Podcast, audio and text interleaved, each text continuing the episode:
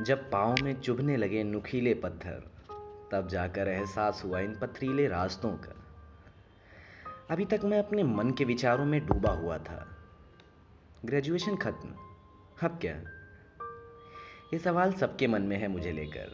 मेरे मन में भी ये सवाल जगह बनाए हुए हैं। अभी किसी रास्ते का पता नहीं मुझे। बस मंजिल की तलाश में हूँ। अभी मैं उन्हीं उलझनों में हूँ जो शायद हर किसी व्यक्ति के जीवन में आते हैं।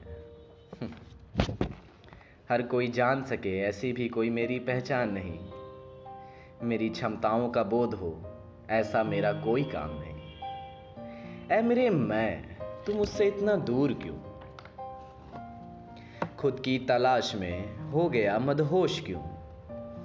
इन रास्तों, इन महफिलों में है क्यों इतना मशहूर तू?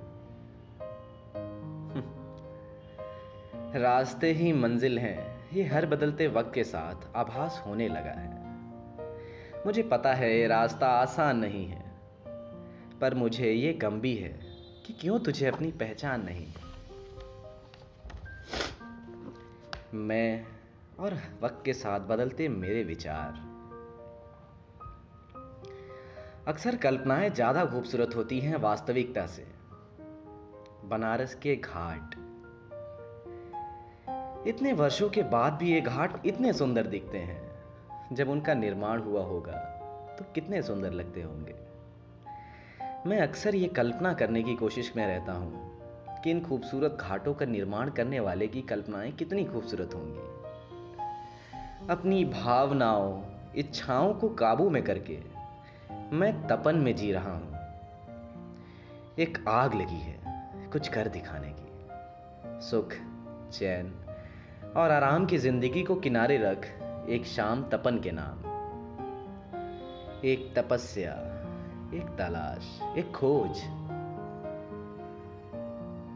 किसी ईश्वर को पाने के लिए नहीं, खुद को पाने के लिए। इन तपते पत्थरों पर नंगे पाव चलना कड़ी धूप में, एक ऊर्जा का विस्फोट। पत्थरों की गर्माहट पाँव के निचले हिस्से तक ही नहीं शरीर के मध्य हिस्से तक, दिल की धड़कनों तक महसूस होती हैं। फूलती हुई साँसें और थका शरीर। और तब तक चलने का प्रण जब तक गिर न जाऊँ, या मन हार न जाए, फिर उस कविता का याद आना।